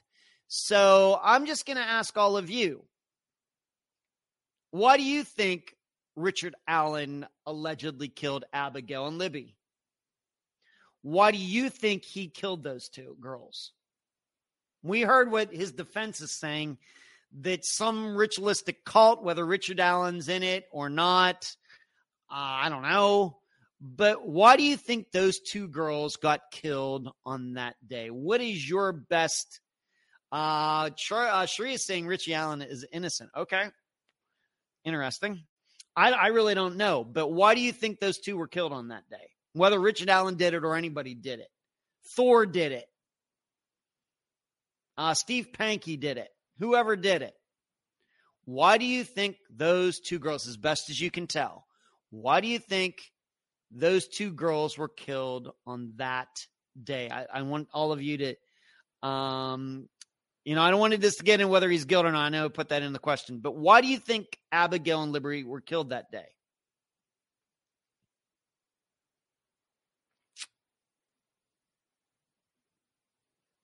best as you can tell. And, and for you, Sheree, if you don't think Richard Allen did it, fine by me. I really don't care one way or the other as long as the right person, right person goes to jail. But why, you know, Sheree, Mark, Mary, Charlotte, Kathy, Twinkle, anybody who's uh, in the uh, Hazel, Lisa, anybody who's uh, you know, any of these people are commentating with the last several minutes. Why do you think Abigail and Libby were murdered? Uh, GS says uh, to leave no witnesses. Witnesses to what? GS. Witnesses to what? That what were they? What did they witness that had that they had that, that was enough so important that they needed to be killed? I'd be very interested. So I'm going to read those your answers later. I um. I, I uh, Charlotte says I think Rich. I, I'm, really don't want to get into whether he did it or not. I just want to know why you think anybody killed those two. Predatory, Twinkle says predatory opportunity. Why? Uh, why was it a predatory opportunity? What just so for the thrill of it? It was like a kill for thrill, Twinkle.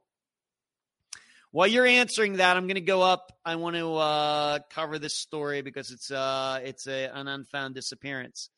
Um, this comes to us from Hayes, Virginia. So far, no one has been able to answer what happened to Richard Keith Call and Cassandra Lee Hailey, the two Christopher Newport University students who vanished 35 years ago. Family members have kept looking for answers. It's always been wanting to get this solved. You know, it's been over the top. It's been over top of us. I think it, it killed our parents young, said Doug Call, Keith's younger brother. The case is circumstantially grouped with several other unsolved cases from the 1980s called the Colonial Parkway murders. Of course, when we covered that, I showed why none of them should be connected to any other. In 1988, Keith Call was in college. Keith loved life. He had plans. Keith's older sister, Joyce Call Canada, told News 3 Saturday. On April 9th that year, everything changed. He was going out with a friend. He walked out the door and we never, ever seen him again, said Call Canada.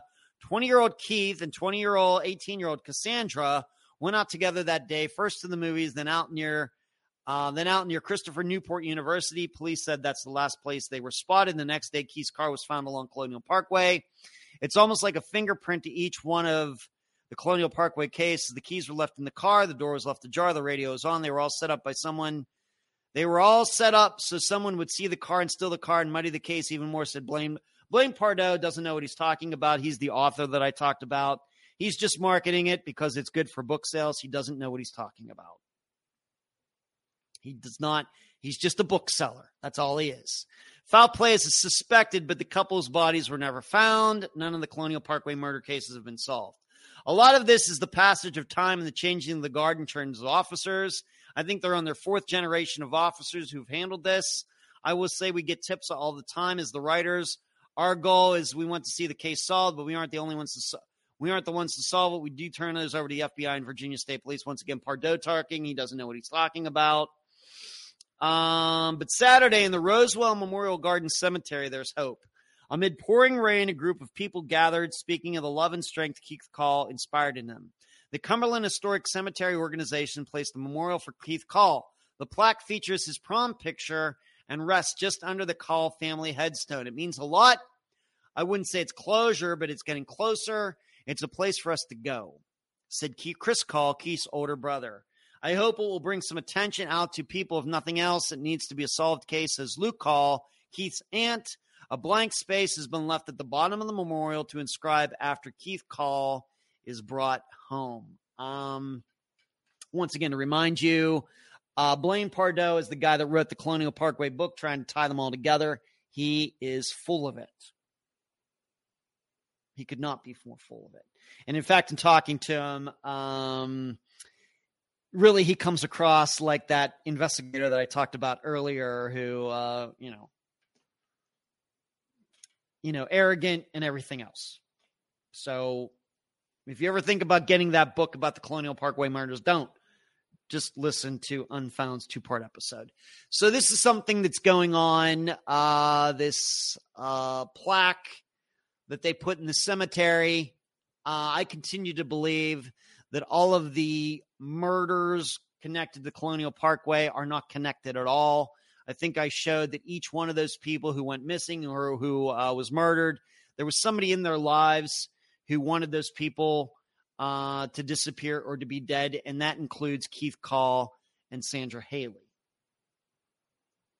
And I think you could read behind between the lines of their disappearances, in which I believe it was somebody at the party who caused their disappearances. No doubt in my mind. None. Zero. Zero doubt in my mind.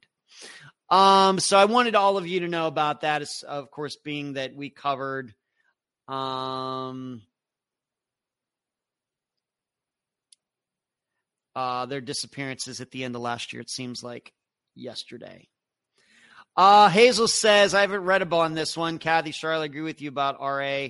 Uh, so a couple of you guys think Richard Allen is innocent. Didn't they find evidence in his fire pit and he was helping search for them? Mark says, I think it could have potentially been retaliation for a family member involved in drugs. Interesting, Mark. So was somebody in uh, the girl's family is involved in that? Okay, Lisa, I don't know if there was any reason. Just evil. I agree with Twinkle. Sexually motivated. Everything said. Child predator killed regarding Delphi. Okay, I agree with everything. And Kathy, he's a sick guy. Thank you, Kathy. They were there, and he's a predator, and saw his opportunity to do it. All right, so they were just there, wrong place, wrong time. All right, Twinkle. Thank you for explaining.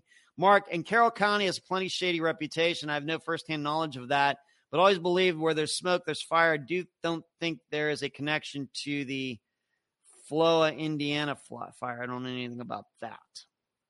Mary B. Well, I think he had been watching them for some time, maybe online and in town. He just developed a fancy, I think, online sexual predator and turned into a murder somehow. Okay.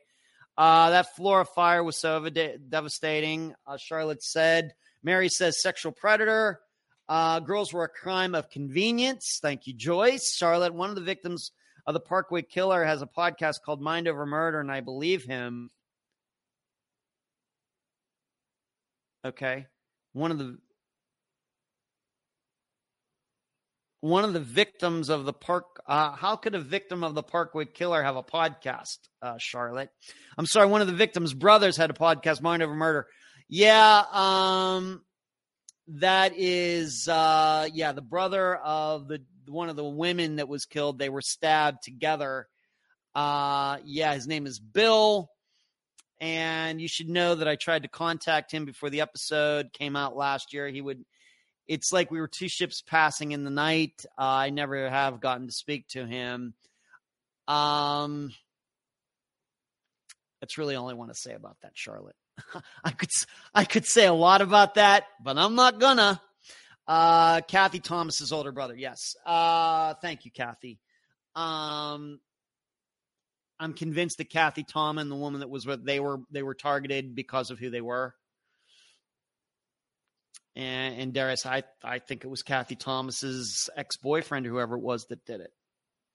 And once again, there's not much there's not much doubt in my mind.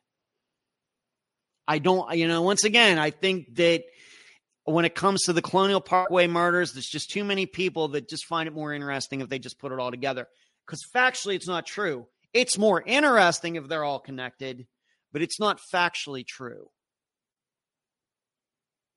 but interesting sells books. Sometimes factually, factual stuff doesn't. Just always just have to stay. Just have to tell you what it is. Mark, four killed kids killed in a house in Florida. Also carry initially undetermined cause, but later arson happened shortly after the two girls were killed in Delphi. To look that up. I don't know anything about that. Okay. Uh, one more news story, I think, just one more, and then we will get to um my um the disappearance for this Friday. It's a little more of a I wouldn't say not funny story, but a more lighthearted story than uh, we've been doing tonight. And I think it got on my radar because I was thinking about Powerball last Monday night, and I told myself, you know, if I won Powerball, I probably would buy myself a Rolls Royce. So, a Florida businessman took to the skies to hunt down his wife's rare Rolls Royce after brazen thieves stole the $250,000 luxury coupe from their garage in broad daylight. Bob Benyo, 61 years old, the owner of Aerial Banners, was so outraged by the September 21st heist he sent an airplane plane over Miami dragging an unusual banner. Stolen purple Rolls Royce reward, blared the message, followed by Bob's cell phone number. It's insured for more than it's worth, but that's not the point. The point is this is exactly why insurance rates are so high and your rates are so high, and I'm sick of it. I'm done, he said. Minutes after his wife, Olga Benyo, and their two young children arrived at their waterfront home, the thieves broke into the garage. A little after 3 p.m., a neighbor's security camera recorded two men walking up the driveway. Then Olga's beloved Wraith, uh, that's like the two door uh, Rolls Royce. Uh, it's not like the big, big one we usually think of the four doors. This is the two door version. With chrome rims and white leather interior, can be seen driving out. Sophisticated car thefts have recently plagued the upscale neighborhood, uh, Benyo said. Detectives believe the burglars cloned the garage remote the thieves left behind an Aston Martin Vanquish, a very nice car, and a 1970 Chevelle. And what they mean by cloning is that there's these devices that you can get that if you use your wireless remote to lock or unlock your car, this device can catch that signal and copy it. So you lock your car in the parking lot somewhere, you walk into wherever, this person can then come along with this device, send out that same exact signal, and unlock your car. And as we know with a lot of cars today, they don't require keys to start. You have some sort of, you know, like mine does, but my dad's Hyundai, uh, he has a Hyundai SUV. You know, the key, all it has to do is be within so many feet of the car, and you just push a button and it starts. Well, these devices can copy that signal. And so all you have to do is get in the car, push the button, it starts. So that's what they mean by cloning if you are unfamiliar with that. The Aston Martin's $1,500 key was missing, and Bob suspects the men first tried to steal the sports car, but couldn't figure out how to turn it on. After his wife caught in a panic, he reached out to police and rushed home. He also got a call from his ex wife, who said her new husband had just spotted their Wraith. So this guy's ex husband, who's ex wife. Their Wraith speeding north on Biscayne Boulevard and weaving in and out of traffic. I thought immediately, I'm going to fly an airplane with a message offering a $5,000 reward. He said, by five, one of the planes was in the sky over Miami and Fort Lauderdale. When you own the company, you can get those banners in the air really fast, quipped the businessman, who also sells motorcycles and aircraft. The plane flew for two days and more than 300 tips poured in. A man called from an anonymous number and said that he'd spotted the Rolls Royce listed for rent on Telegram. I don't even know what Telegram is. He proposed renting it and returning it for the reward. Bob agreed, but the jittery thieves backed out. They told the man they decided to ship it to California where it might be easier to unload. The investigation hit at a dead end until Bob got a phone call at 11:30 p.m. on September 23rd. The girl says, I know where your car is. I'm looking at it right now out my window. She said she didn't care about the money. She told me, I'm just mad someone broke into your house and stole something special to your wife. She meant it, really meant it. I spoke to her several times. She never once asked for the once asked for the reward. Police arrived on the scene and found the Rolls Royce sitting in an outdoor parking lot in a rough section of Fort Lauderdale. The area is known for criminals parking stolen cars for a cool off period to see if there's a GPS tracker. Although the car was unscathed, more than $23,000 in valuables were gone, including an $18,000 Hermes purse, a pair of Chanel sunglasses. Uh, this, uh, this, wife obviously uh, is uh, grown to the uh, lifestyle to which uh, she's grown accustomed, and a Louis Vuitton scarf, according to a police report. Sounds like my one of my ex girlfriends. The burglars who were driving a silver Mercedes are believed to be connected to a string of car theft in Benyo's neighborhood.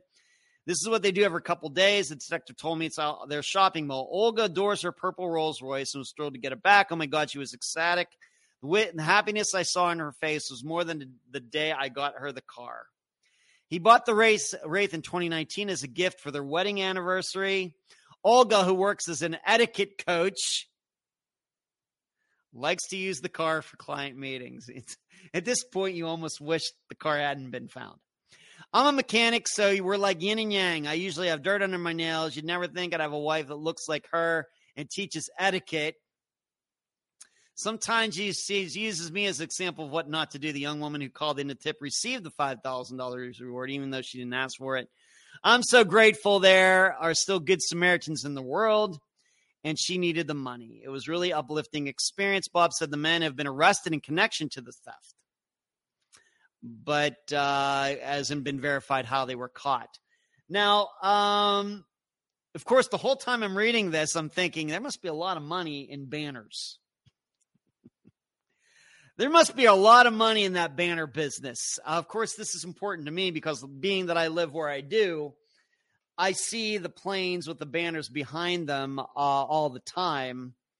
They actually take off from the St. Pete Airport, which is right over here, and kind of work their way out here to the coast, and they go up and down, and then they, of course, go back. And little did I know that if you have one of those types of business, that there was Rolls Royce money in it. Good for that guy. Um, you know, but there, of course, there's always one thing to remember about Rolls Royces. If you can afford them, they're very easy to buy. Uh, you can go, you know, they'll fly over to where they're made in England and you can pick out the color, any, you can get in any color, any type of interior color. I mean, you could just custom order, custom, custom, custom, custom, you know, is, you know, every Rolls that's out in the road is unique, especially the ones that have been made like within the last 20 years. But I'm also here to tell you maintaining one is difficult. Of course, they are not known uh, for being very reliable, and a lot of things can go wrong with them, and a lot of those things get very expensive. And of course, if you own a Rolls, maybe you can afford that. But if you hit Mega Millions Power j- Jackpot or the Powerball Jackpot or whatever else, and thinking about getting your Rolls, just understand that some of that jackpot money is going to, even if you get a new Rolls, that some of that money that you got from the jackpot is also going to be spent maintaining that car. Just remember that. But like I said, the whole time I was reading this article, I'm like, man, I did not know there was so much money in in banners. So uh, I'm going to see what everybody else is saying, and uh, then um, I'm going to get to this Friday's disappearance. Uh, a Phantom, yeah, the Phantoms, everything. The Rolls Royce Phantom is the big car. You know, I've seen some of those. You know, uh, my brother and I go to the Kiss the Kissimmee auction, the Mecum auction every January. Uh, we love going over there, walking around, looking at the cars and stuff. And of course, we dream about what would happen if we were to hit Powerball and going over there and being part of the auction. Neither of us can certainly afford to buy anything over there. But those Rolls Royce, those newer Rolls Royce, I mean, they're huge cars. They're absolutely huge. Um, it, it, it's just uh, amazing, amazing, amazing, amazing cars. And uh, I, other other than hitting Powerball, I'm pretty sure I'll never own one. Uh, Hazel Singh Telegram is a chat app. Thank you for filling me in, Hazel. I had not heard of it before.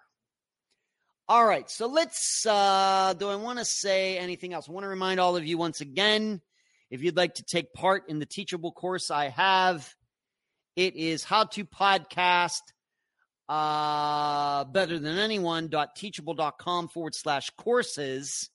And if you use the code ULOCT 162023, so that's technically Unfound Live October 16th, 2023, it's ULOCT 162023, either for the coaching session or the course. If you use that code, you will get 50% off. Mary says, I had no idea Rolls Royce were hard to maintain. Oh my goodness. Oh my goodness, Mary. Yeah. Big time. Oil changes, $1,500. Believe it. Is it worth it? If you can afford it, then it's worth it. If you can't afford it, I wouldn't buy a Rolls Royce. But it's the same way with all those cars, like Ferraris, Aston Martins, you buy one of those cars, even if it's new,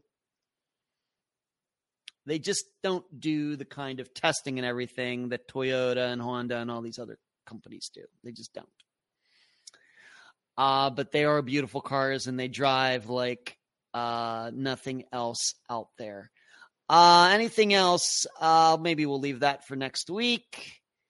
And I think that's about it. Uh, let's go to this Friday's disappearance. We're going back to Texas. Covered a lot of disappearances in Texas. Going to be covering the disappearance of William Arlen Bynum, B Y N U M, although he went by his middle name Arlen. He went missing from Big Spring, Texas on August 15th of 2000, 2003. So we just passed the 20 year anniversary. And I interviewed uh, both of his sisters, Lori and Cindy, for this episode. They were together but I also got to speak to uh, one of the original investigators on Arlen's. This this guy did not blow me off. He actually was very helpful. Going back to a, a, a topic from a uh, half hour ago or an hour ago, um, he was very helpful and giving me some of his insight. And then just this evening, I got to talk to one of Arlen's friends, uh, somebody he he was very close to. He talked to just a couple days before he went missing. And the story, it's a common one. Arlen went out to a bar, left the bar, never to be seen again. His truck was eventually found parked at the bar. And I think this disappearance is going to remind you of another Texas disappearance, TJ Murray, who also went to a bar, left, and his vehicle was found near the bar where he originally had parked it. Uh, might also remind you of Justin Gaines, disappearance from uh, Georgia that we covered. His mother was the guest. And I'm sure some other disappearances will also pop into your mind. Uh, but a lot of rumors uh, have followed Arlen's disappearance. Uh, you should know uh, that he was gay. Could this have been a hate crime?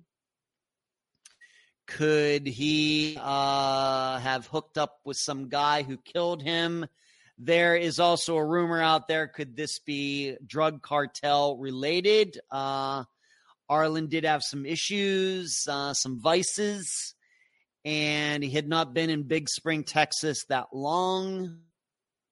So, some things to really consider.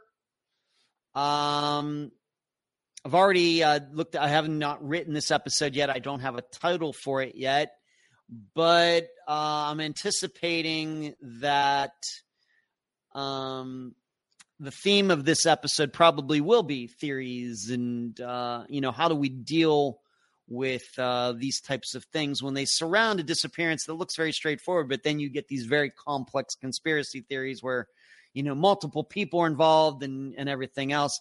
That may be the theme. I just don't know. I will work on it tomorrow. But that is it. That is all I have to say um for uh great job ed crazy uh fishing. Hello uh fishing. Uh getting in late there fishing. What's going on? How, good to see you. Hazel says the parts are not readily and economically available for rolls royce is true. Mary we had two hondas. Yeah they all run great. Interesting uh hazel. Night ed. Night everyone. See you uh, good night everybody. Everybody's getting out of here so i'm gonna get out of here once again, everyone, uh, given, you know, I say this every week, but given recent events, you know, we don't do politics here, but given recent events, more than ever, keep your heads on swivels. Do not be victims. Be aware of your surroundings. And you will hear me Friday for the disappearance of Arlen Bynum. Good night, everyone. And Charlie, please say hi to the kid for me. Good night.